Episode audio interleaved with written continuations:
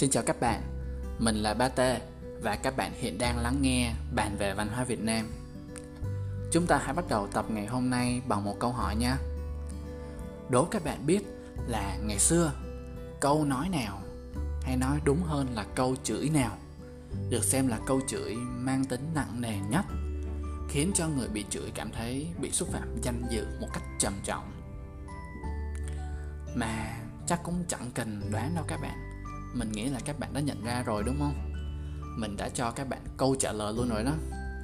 Câu trả lời chính là tựa đề của tập ngày hôm nay, Đồ Con Buôn. Vậy thì tại sao cái câu Đồ Con Buôn lại được dùng để chửi bới và hạ nhục người khác trong thời xưa? Bây giờ mà bạn ra ngoài chửi lộn bằng cái câu này thì chắc là chẳng có xi nhê gì đâu, có khi còn bị chửi ngược lại là bị thần kinh đó. Vậy thì ngày hôm nay chúng ta sẽ nói về nghề nghiệp, cụ thể là những nghề nào được kính trọng, còn nghề nào là bị khinh rẻ trong xã hội của người dân gốc nông nghiệp lúa nước chúng ta.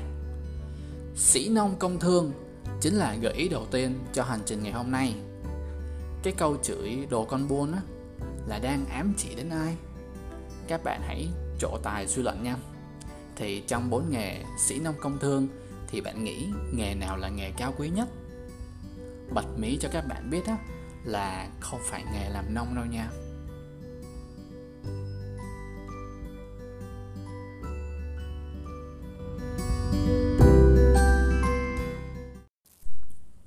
Các bạn chắc vẫn còn nhớ về tính cách của người Việt Nam chúng ta đúng không? Do là gốc nông nghiệp nên chúng ta sống rất là trọng tình. Những tình cảm giữa gia đình nè, bạn bè, xóm làng luôn là ưu tiên trong cuộc sống của chúng ta. Thì người dân gốc nông nghiệp với lối sống truyền thống trọng tình cảm, đối xử với nhau thông qua tấm lòng và họ luôn trân trọng lẫn nhau. Thì trọng tình có thể nói là chúng ta khá là lãng mạn và thơ ca chính là cái thứ mà dùng để biểu lộ tình cảm tốt nhất. Từ cái lối sống trọng tình á, chúng ta thiên về đạo đức nè, những thứ nhân văn nên là dẫn đến cái tư duy trọng đức và từ đó hướng đến cái tính cách của người Việt là trọng văn. Do vậy, thơ ca, nghệ thuật cực kỳ phát triển và phổ biến. Bằng chứng á, là chúng ta có rất là nhiều thể thơ, từ thơ truyền thống của dân tộc cho đến thơ được vay mượn từ nước ngoài. Kể sơ sơ thì chúng ta có các loại như là thơ lục bát nè, song thất lục bát, hay là thơ thất ngôn tứ tuyệt bốn câu bảy chữ, rồi thơ đường luật, vân vân. Ngoài ra thì các loại hình văn hóa phi vật thể được tổ chức UNESCO công nhận cho Việt Nam như là nhã nhạc cung đình Huế, dân ca quan họ Bắc Ninh, ca trù, hát xoan, không gian văn hóa cồng chiêng Tây Nguyên hoặc là đơn ca tài tử Nam Bộ cũng được xem như là một thể loại thơ ca, mặc dù là nó nghiêng về nghệ thuật sân khấu hay là âm nhạc hơn. Và từ đó chúng ta thấy được là từ Bắc chí Nam, nơi nào cũng phát triển được cho mình một loại hình nghệ thuật thơ ca cho riêng họ. Và tại Việt Nam thì thơ ca thậm chí nó còn phát triển hơn cả văn xuôi luôn đó các bạn.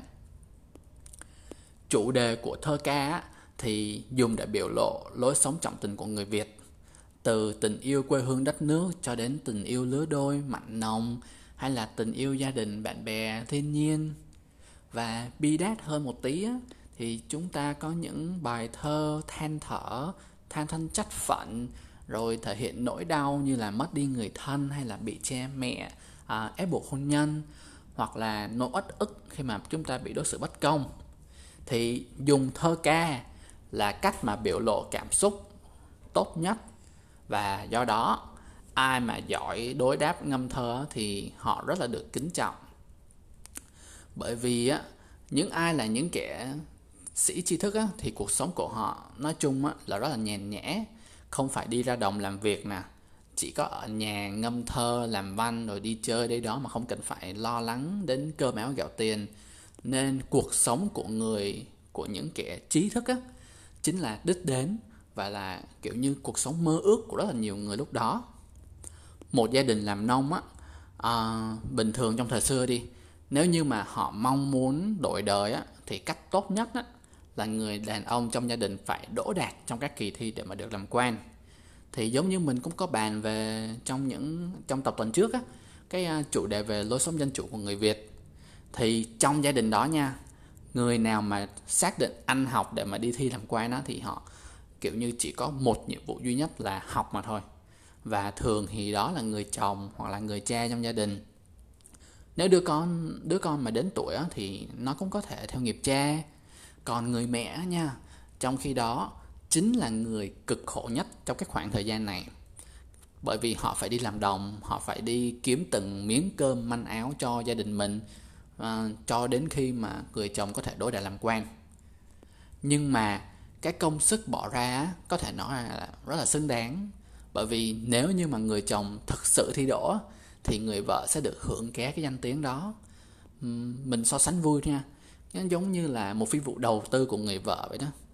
Kiểu như đến ngày người chồng đỗ đạt thì cũng chính ngày đó là ngày mà người vợ gặt hái được thành công cho riêng mình. Nhưng mà giả sử người chồng giống như là không đỗ đi thì người vợ cũng không cần phải quá lo lắng. Công sức cũng không phải là kiểu như đổ sông đổ bể. Người chồng có thể đi dạy học để mà phụ giúp nè. Cái danh tri thức á mà người vợ được hưởng ké từ người chồng, suy cho cùng nó vẫn rất là đáng giá, rất là nhiều trong xã hội thời xưa. À, cái chữ cái chữ sĩ á, nhìn chung thì tức là chỉ người văn sĩ nè, người làm văn làm thơ, à, người sử dụng đầu óc để mà tạo ra được một tác phẩm nghệ thuật mà ngày nay chúng ta hay thường gọi vào cái tên là nghệ sĩ á. Thì chúng ta dân gốc nông nghiệp nên trọng văn, người văn sĩ được kính trọng, còn người võ sĩ á, thì là ít được để ý nha. Thậm chí á, là người văn sĩ khi xưa á, có thể mà thay thế người võ sĩ để mà ra chiến trận chống giặc ngoại xâm, cũng như là làm kinh tế phát triển nước nhà. Bạn không có nghe lầm đâu nha.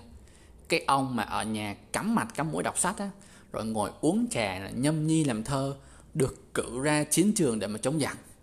Trong khi đó, cái ông võ sĩ um, thuần túy tập luyện ngày đêm luôn, biết được nhiều chiến thuật thì lại không được trọng dụng. Nhưng mà trong văn hóa phương Tây á, nó lại khác nha các bạn. Cái điều này thì mình nói hoài luôn nhưng mà vẫn phải nhắc lại. Tại vì xã hội của người phương Tây họ trọng về sức mạnh, trọng về con người cá nhân. Thì đương nhiên ai mà càng mạnh mẽ thì càng được trọng dụng. Một người võ sĩ bao giờ cũng có nhiều quyền hành trong xã hội phương Tây hết.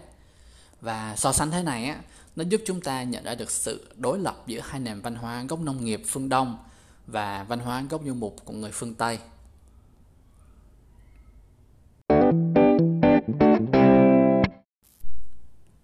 Sau người trí thức thì là người nông dân. Tuy họ là lực lượng đông nhất trong tất cả luôn, lực lượng mà gọi kiểu như nuôi sống tất cả các thành phần dân cư còn lại, nhưng mà nghề nông á, chỉ được xếp thứ hai trong cái danh sách này. Mặc dù vậy thì đây vẫn là cái nghề cơ bản nhất. Nếu mà bạn không thi đỗ làm quan nha, thì bạn vẫn có thể quay về quê để mà cày đất, à, cày cấy ruộng đất nè. Rồi nếu mà anh làm ăn bên ngoài kiểu như không thành công á, thì vẫn còn đất dưới quê chờ bạn về gieo trồng. Thì cái điều này là mình liên tưởng đến một cái hiện tượng, đó chính là hồi đợt dịch năm hai không hai mốt á, nhiều người trong chúng ta đã không thể nào mà chịu nổi áp lực chi phí tại thành phố nên là phải về quê.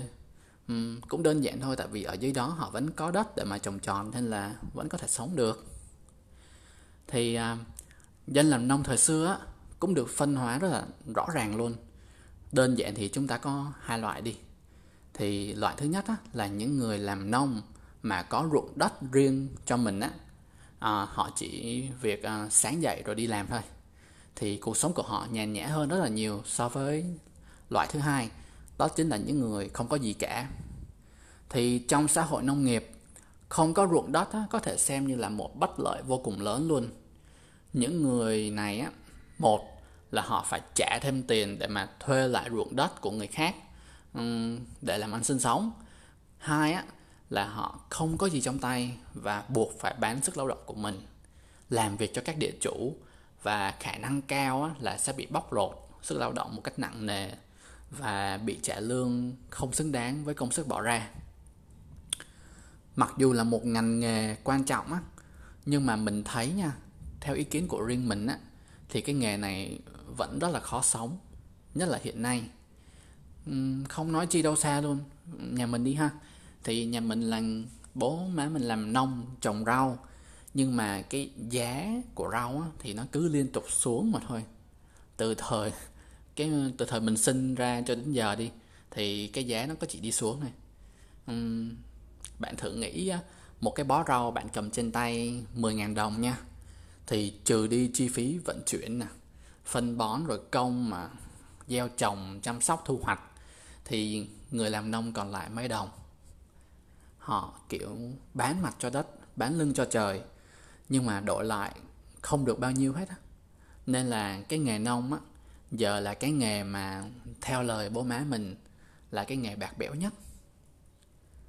Nhưng mà nói đi, nói cái gì đi chăng nữa thì cũng phải công nhận một điều là nghề làm nông từ xưa cho đến tận bây giờ, đây chính là cái nghề mà nuôi sống cả một dân tộc, là ngành nghề cơ bản nhất tại Việt Nam ta.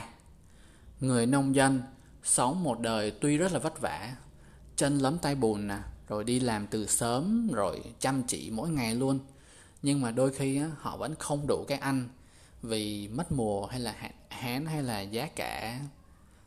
Thì dù vậy nha, chính nhờ cái nghề nông này nè đã kiến tạo nên một nền văn hóa đậm đà bản sắc cho Việt Nam nói riêng và cho phương Đông nói chung.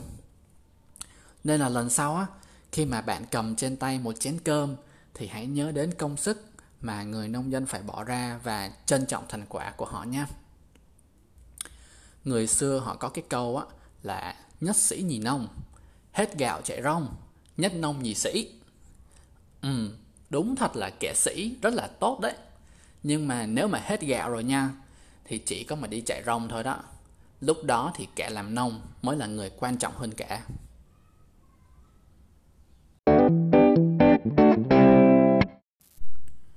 Nếu như người trí thức và người làm nông được yêu mến, thì công và thương lại mang danh thấp kém và thậm chí là bị ghét bỏ nếu như bạn là một người thương nhân. Thì sở dĩ hai cái nghề này không được coi trọng do xã hội thuần nông nghiệp với lối sống tự cung tự cấp, nên chúng ta không có nhu cầu trao đổi hàng hóa. Các ngành nghề công nghiệp chỉ được xem như là nghề tay trái hoặc là nghề phụ mà thôi. Người nông dân á, họ làm thêm trong lúc nhàn rỗi để mà kiếm thêm thu nhập, hoặc đơn giản á, là chỉ vì đam mê của họ. Thì công ở đây á, là những ngành thủ công nghiệp, những ngành nghề như là làm gốm nè, à, dệt vải, đúc đồng, làm nón, làm tranh, vân vân. Thì số lượng người dân theo nghề rất là ít và phụ thuộc vào làng xã. Thông thường á, thì nó có quy mô rất là nhỏ, nên là chỉ đáp ứng nhu cầu tự cung tự cấp cho cái làng đó thôi. À, những cái làng mà mình đề cập từ trước đến giờ á, là làng xã kiểu định cư, dân làm nông là chính. Nhưng mà còn một loại làng khác mà mình chưa nhắc tới á, thì đó là làng nghề thủ công nghiệp, nơi mà hầu như tất cả các hộ trong làng đó đó là một cái nghề thủ công thôi. Ví dụ như là chúng ta có cái làng Tranh Đông Hồ, hay là làng gốm Bát Tràng, rồi có những làng chuyên làm nhang, hay là có những làng chuyên làm gạch. Thì tụ chung lại á, thì những làng này á, hiện nay nó được chúng ta gọi một cái tên là làng nghề truyền thống. Và phải lưu ý á, là những ngành nghề thủ công nghiệp thôi nha mấy bạn, thì mới được gọi là làng nghề truyền thống. Còn ví dụ như là cái làng đó nó chuyên trồng bông sen chẳng hạn, thì cái làng đó sẽ không được xem là làng thủ công, bởi vì trồng trọt thuộc về nông nghiệp. à, Thì đó là khu vực làng xã. Còn ở khu vực đô thị á, thì um, hay là kinh đô đi, thì các thợ thủ công họ cũng tập hợp lại thành một phường luôn. Giống như ở dưới làng thì phường này cũng chỉ chuyên làm một thứ hay là bán một thứ duy nhất thôi. Thì ví dụ minh họa tiêu biểu chính là ba mươi sáu phố phường ở Hà Nội đó.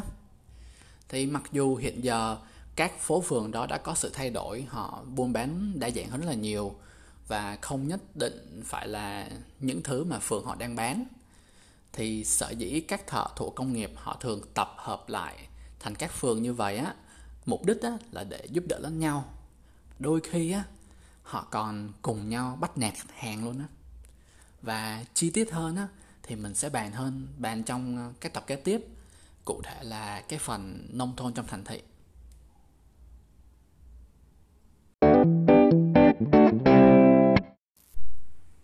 Ok, bây giờ là cái ngành mà, cái nghề mà bị ghét nhất luôn, bị khinh rẻ nhất trong xã hội xưa. Chúng ta là dân gốc nông nghiệp lúa nước, làm nông đã ở trong máu của chúng ta cả ngàn năm trời. Và vì thế, không có gì ngạc nhiên khi mà nghề nông là nghề phổ biến nhất. Mục đích chúng ta được sinh ra cũng vì là để có thật là nhiều nhân lực để mà làm nông thêm năng suất. Do cái tính tự trị á, mà làng xã hồi xưa rất là khép kín, à, không có trao đổi buôn bán với làng xã khác. Và mỗi làng đều có khả năng tự cung tự cấp lương thực cho bản thân, cho nên là việc buôn bán không cần thiết.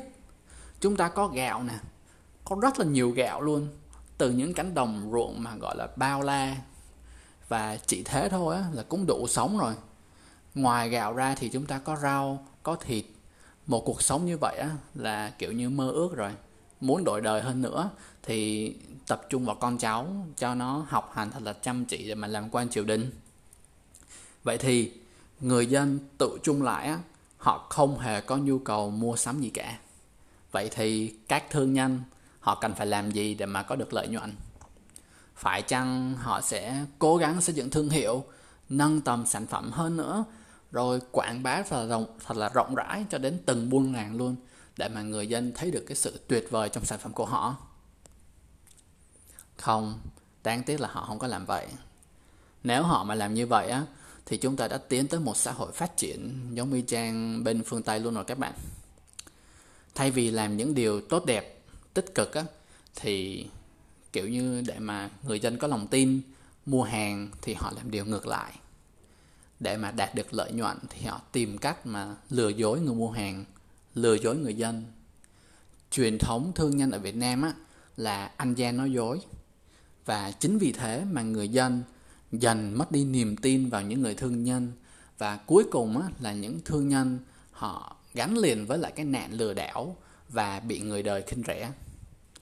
Có những câu ca dao mô tả rất rõ thái độ đó luôn. Ví dụ như là dĩ nông vi bản, dĩ thương vi mạt, tức là lấy nông làm gốc, lấy thương làm ngọn. Ý chỉ là nghề nông là nghề gốc của con người, mà cái gốc bao giờ cũng quan trọng hết á. Mất cái gốc đi là mất tất cả. Còn cái ngọn, cái cành á, thì không thể là phát triển được. Nhưng mà nếu mà mất đi cái ngọn á, thì cái gốc cũng chả sao cả. Trong một cái xã hội mà lấy tình nghĩa làm đầu á, thì việc các thương nhân đội tiền lên đầu mà sống làm cho người đời có cái nhìn rất là xấu về họ. Coi họ như là những cá nhân làm tất cả vì tiền, bán luôn cả các mối quan hệ với gia đình, bạn bè và láng giềng. Và vì gian dối nên là dân buôn càng bị người dân khinh ghét. Ngay cả nhà nước thời xưa nha, họ cũng chủ trương là trọng nông ức thương. Và cái cách nói đồ con buôn á, được liệt vào lời chửi mang tính chất nặng nề nhất là vì vậy. Nhưng mà cũng có cái khó cho các thương nhân làm ăn đó các bạn. Do chúng ta gốc nông nghiệp, sống tự cung tự cấp nên là ít có nhu cầu buôn bán. Vì thế việc họp chợ rất là lẻ tẻ luôn. Thời xưa nha, hai đến ba cái làng mới có một cái chợ nhỏ. Và mỗi chợ như vậy á, thì không phải là ngày nào cũng họp giống như bây giờ, mà có khi là phải đợi một tuần mới họp một lần. Có vài nơi là lên tới cả chục ngày luôn mới họp chợ. Mà thê thảm hơn nữa nha, à, các thương nhân à, rất là khổ, bởi vì mỗi lần họp chợ như vậy là họ chỉ họp trong vài giờ ngắn ngủi thôi, chứ không phải là nguyên một ngày. Vậy thì mình nghĩ đây cũng là một cái lý do khiến cho thương nhân buộc phải làm những việc lừa đảo để mà có đường sống. Bán hàng cho một người mà không có nhu cầu thực sự là không dễ chút nào đâu. Phải không mấy bạn làm nghề sale? Cái tình trạng um, trọng nông ức thương này nè khiến cho bức tranh nghề nghiệp tại Việt Nam á, rất là khác so với phương Tây, nơi mà rõ ràng rất là phát triển về thương nghiệp từ rất là sớm luôn, và gặt hái được rất là nhiều thành công trong việc phát triển đất nước, con người, xã hội nè. Và cái người thương nhân á, chính là cái người được coi trọng nhất trong cái xã hội của người phương Tây. Trung Hoa và Nhật Bản á, tuy là cũng gốc phương Đông giống như Việt Nam, nhưng mà họ lại coi trọng nghề buôn, và đặc biệt là Trung Hoa luôn. Trung Hoa có một điều đặc biệt ở Trung Hoa là tuy là một quốc gia phương Đông nhưng mà họ kiểu giống như là dương trong âm á các bạn. Họ vừa có gốc nông nghiệp mà vừa có gốc du mục luôn. Vì thế là họ không có mang tính cách thuần phương Đông giống như là người Việt Nam chúng ta. Và bằng chứng tiêu biểu á là người Trung Hoa rất là giỏi trong việc buôn bán.